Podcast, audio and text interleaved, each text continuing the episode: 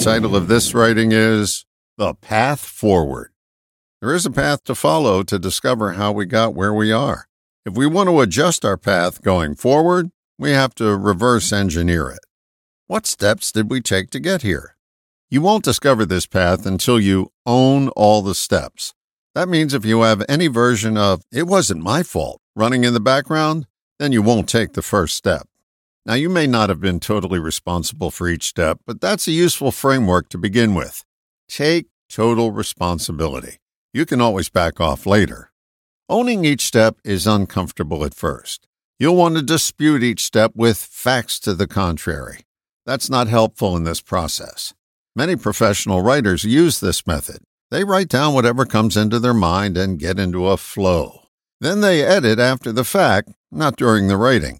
This approach doesn't interrupt their creativity. There is a step or two we've taken that we'll want to edit immediately. That's not helpful. Doing so supports the narrative that we're not responsible, and we hold our retracing efforts in its tracks. Going back over our steps is not meant as an exercise in guilt.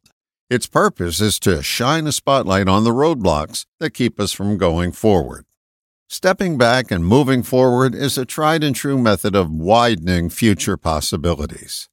Let's pretend that you discover that one of your recurring steps in your life is being stubborn. Beating yourself up for having been that way does no good. A moving forward strategy is to ask yourself the question Who would I be without stubbornness? That question opens us up to possibilities that were always there, but we didn't see them. Want to see your way forward? Take a step or two back. Find out what you did, correct it, and blow the lid off of possibilities. All the best, John.